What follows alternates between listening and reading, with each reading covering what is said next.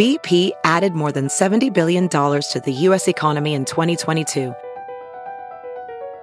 Investments like acquiring America's largest biogas producer, Archaea Energy, and starting up new infrastructure in the Gulf of Mexico. It's and, not or. See what doing both means for energy nationwide at bp.com slash investing in America.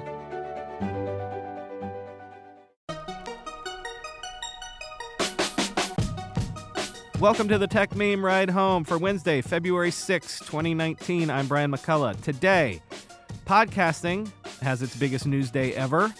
Some pretty big executive shakeups, the new emojis for 2019, and how to steal a million dollars from an ATM without anyone noticing. Here's what you missed today in the world of tech. My general tendency is to not report on podcasting news for fear y'all might think that I was being too inside baseball. But hey, this is the biggest news ever in the podcasting industry. It involves a major tech player in the form of Spotify making the biggest acquisition in its history. And this has been the lead story at the top of the page on TechMeme all day. So, over the weekend, rumors started swirling that Spotify was purchasing podcast company Gimlet Media for what sources said was around $230 million. Well, today, this was confirmed by Spotify itself, though the price was not confirmed. And Spotify threw a curveball by also announcing it had acquired Anchor as well. Anchor, the podcast hosting platform that, full disclosure, this very podcast is hosted on. You may remember us switching hosts about a month ago, and also the fact that we are now doing weekend bonus episodes. That was all part of the deal we did with Anchor, full disclosure. But the big news here is a major, major move into podcasting by Spotify. And in a way, it makes total sense for Spotify. Spotify wants to be thought of as Netflix for audio. Spotify CEO Daniel Ek said something along those lines in his blog post announcing the acquisitions, although I'm sure he wouldn't like me name checking Netflix specifically. Quote, Consumers spend roughly the same amount of time on video as they do on audio. Video is about a trillion dollar market, and the music and radio industry is worth around a $100 billion. I always come back to the same question Are our eyes really worth 10 times more than our ears? I firmly believe this is not the case. For example, people still spend over two hours a day listening to radio, and we want to bring that radio listening to Spotify, where we can deepen engagement and create value in new ways. With the world focused on trying to reduce screen time, it opens up a massive audio opportunity, end quote. So, Spotify can get into spoken word, into radio, not just music. In his post, Ek said Spotify estimates that over time, more than 20% of Spotify's listening will be non music content and thus the move towards podcasting. Quote, our podcast users spend almost twice the time on the platform and spend even more time listening to music. We have also seen that by having unique programming, people who previously thought Spotify was not right for them will give it a try, end quote. So, podcasting helps drive subscriptions, and plus, in this space, spoken word, helpfully, there are no record companies to take a cut, of course. In Gimlet, Spotify gets a well respected content creation company. Gimlet makes popular podcasts like Reply All and the show Homecoming, which was recently turned into that Amazon Prime TV show with Julia Roberts. In Anchor, they get a podcasting platform that recently launched an ads marketplace. You've heard some of those ads on this very show. So, Gimlet can keep churning out popular shows, and Anchor can monetize them. Or, of course, Spotify can make Gimlet's shows exclusive and create a sort of HBO for podcasts. Another reason for people to pay the monthly subscription to Spotify. But, and I can report on this directly, because Brooklyn is a small town and it feels like half the podcasting industry exists within spitting distance of Atlantic Avenue, people that I have spoken to are absolutely agog at the rumored purchase price for Gimlet, no rumors yet on the Anchor purchase price. But north of $200 million for Gimlet. when the biggest acquisition previously in the podcasting space was when iHeartMedia acquired Stuff Media, who makes those How Stuff Works and Stuff You Should Know podcasts, acquired them for $55 million in September of last year. So, what accounts for suddenly this nine figure price tag?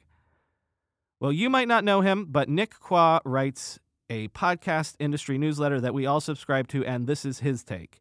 He notes that Gimlet also has essentially a creative agency inside of it that helps produce branded content, ads, but also full on branded podcasts for brands. Quote, this is a creative agency that has developed relationships with, built advertising experiences for, and extracted a lot of money from an array of attractive advertisers that include Ford, Gatorade, Virgin Atlantic, MasterCard, Google, Microsoft, eBay, and Reebok.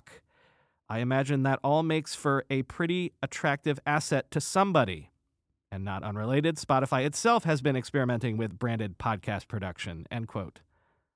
Also, not on an unrelated note, Spotify reported Q4 revenue of 1.5 billion euros yesterday, up 30% year over year, and operating profit of 94 million euros. Spotify says it has 207 million MAUs, up 29% year over year, and 96 million premium subscribers, up 36% year over year. Though Peter Kafka did flag this on Twitter, saying, quote, non-podcast Spotify note. Spotify's average revenue per user is dropping, down 7%, because it is adding more people via discounted family slash student plans. But Spotify says its users are sticking around longer, so the numbers even out. End quote. One other quick earnings report, and then I think tech earnings season is behind us. Snap reported Q4 revenue of $389.8 million, which was up 36% year over year. But guess what? DAUs, daily active users, they stayed the same. It has the same number of daily active users, 186 million this quarter, as Snap did last quarter. So that's good because that number had been dropping, although that's still less than the $191 million it had in the same quarter last year. But stabilizing is good. Snap's stock was up 24% at the time I wrote these words.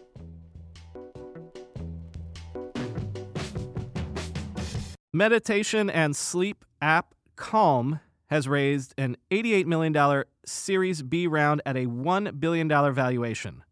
Calm has now raised a total of $116 million. In case you're not aware of this space, Calm and Headspace are like the Uber and Lyft of the meditation app space. And I don't even mean that to imply any sort of cultural connotations or analogies, just that they're the big leaders in the space the bird and lime, if we're taking the analogy to e scooters. Calm is actually the top grossing health and fitness app and the 20th top grossing app overall on iOS, according to App Annie.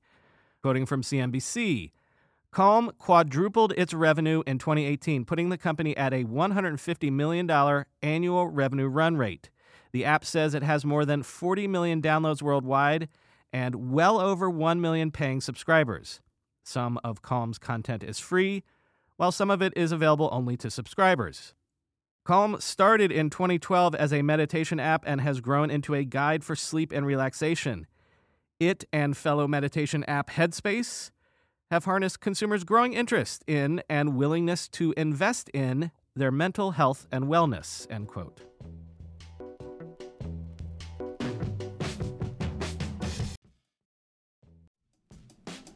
Recently, the world learned the power of artificial intelligence, a technology cybersecurity leaders have been leveraging for years. Now, as AI expands and evolves, those same security leaders are left wondering where humans fit into the next generation of AI empowered security tools and solutions. Arctic Wolf, the industry leader in managed security operations, seeks to answer this question in their newly published report, The Human AI Partnership. Access the insights of over 800 cybersecurity decision makers in North America and the United Kingdom to better understand how organizations are weighing the benefits and risks of deploying AI tools. Uncover the biggest obstacles to turning AI and human engineers into a formidable team. Discover why the near term benefits of large language models are being upended by a crucial flaw in the technology.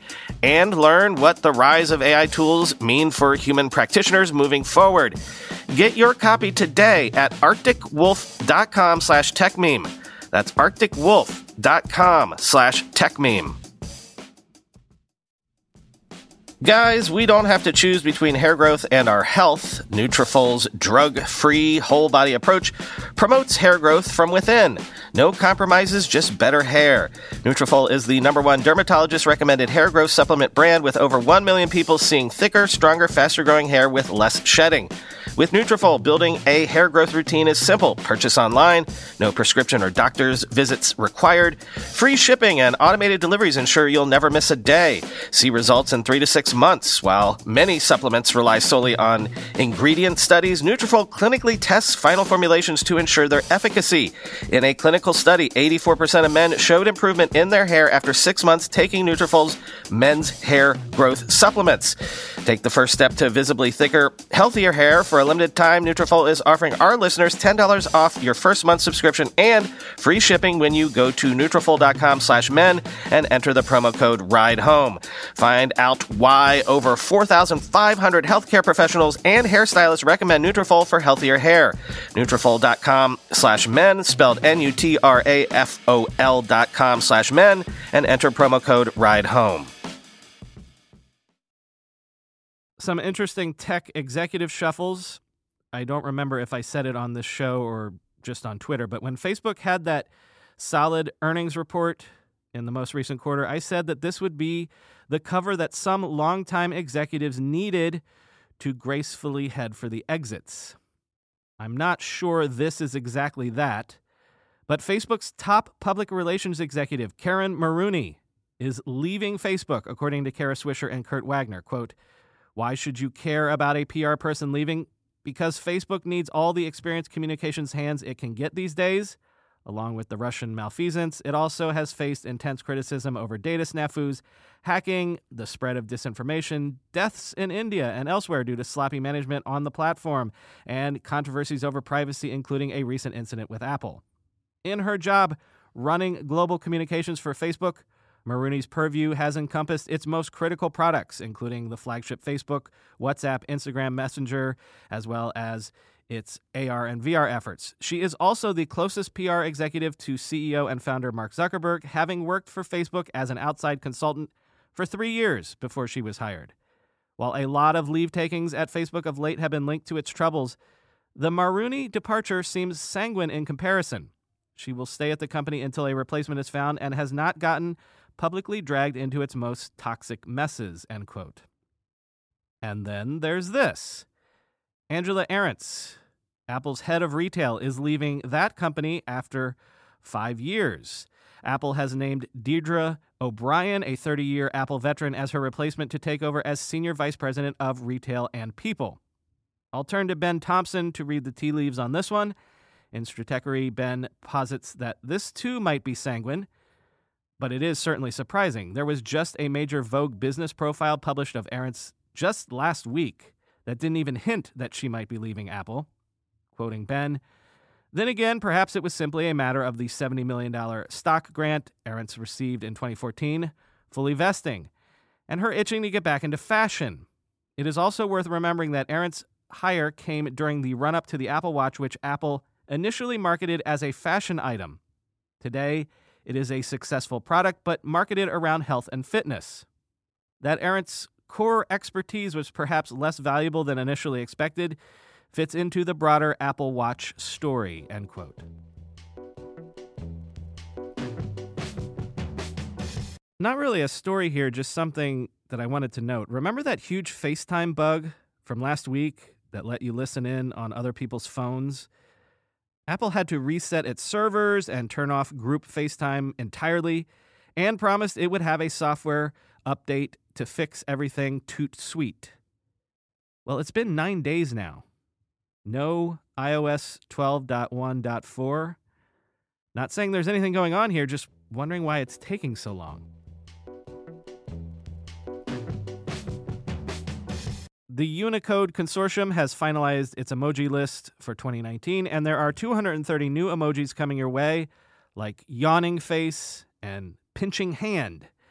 Quote, emoji 12 is comprised of 59 distinct new emojis, 75 when gender variations are taken into account, and 230 new emojis when all skin tone options are also included. Unicode's announcement today indicates that all the documentation required for vendors to implement the new emoji set is now complete. Links to relevant data files, technical documentation, and updated charts are all linked within Unicode's post and will be used by developers to add emoji support to operating systems, apps, and web platforms throughout 2019.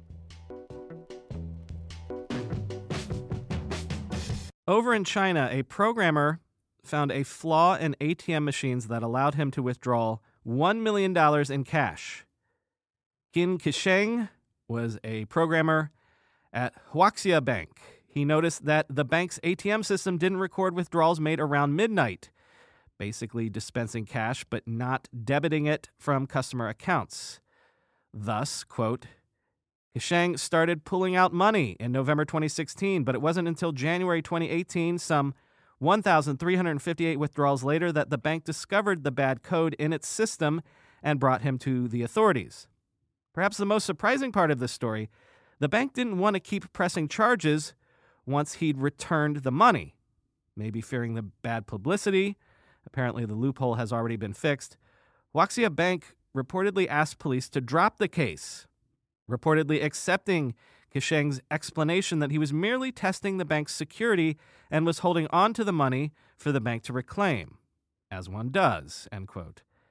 Well, apparently, China's courts did not go along with this, and Kisheng is now facing 10 and a half years in prison because even though he paid the money back, technically he had transferred the cash to a personal bank account and even used some of the money to invest in the stock market.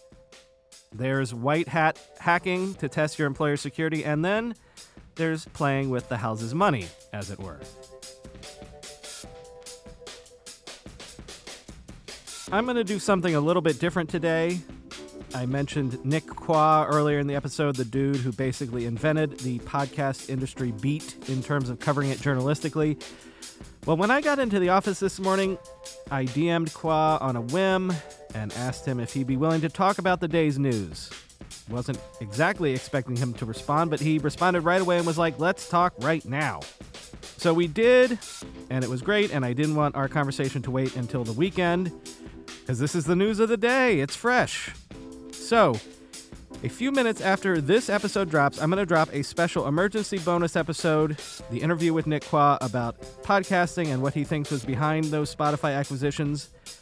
We will still have two bonus episodes Saturday and Sunday this week as planned, but if you're listening to this right now, right away, as soon as I released it, check your feed again in a little, little while, and you'll have an extra treat as well.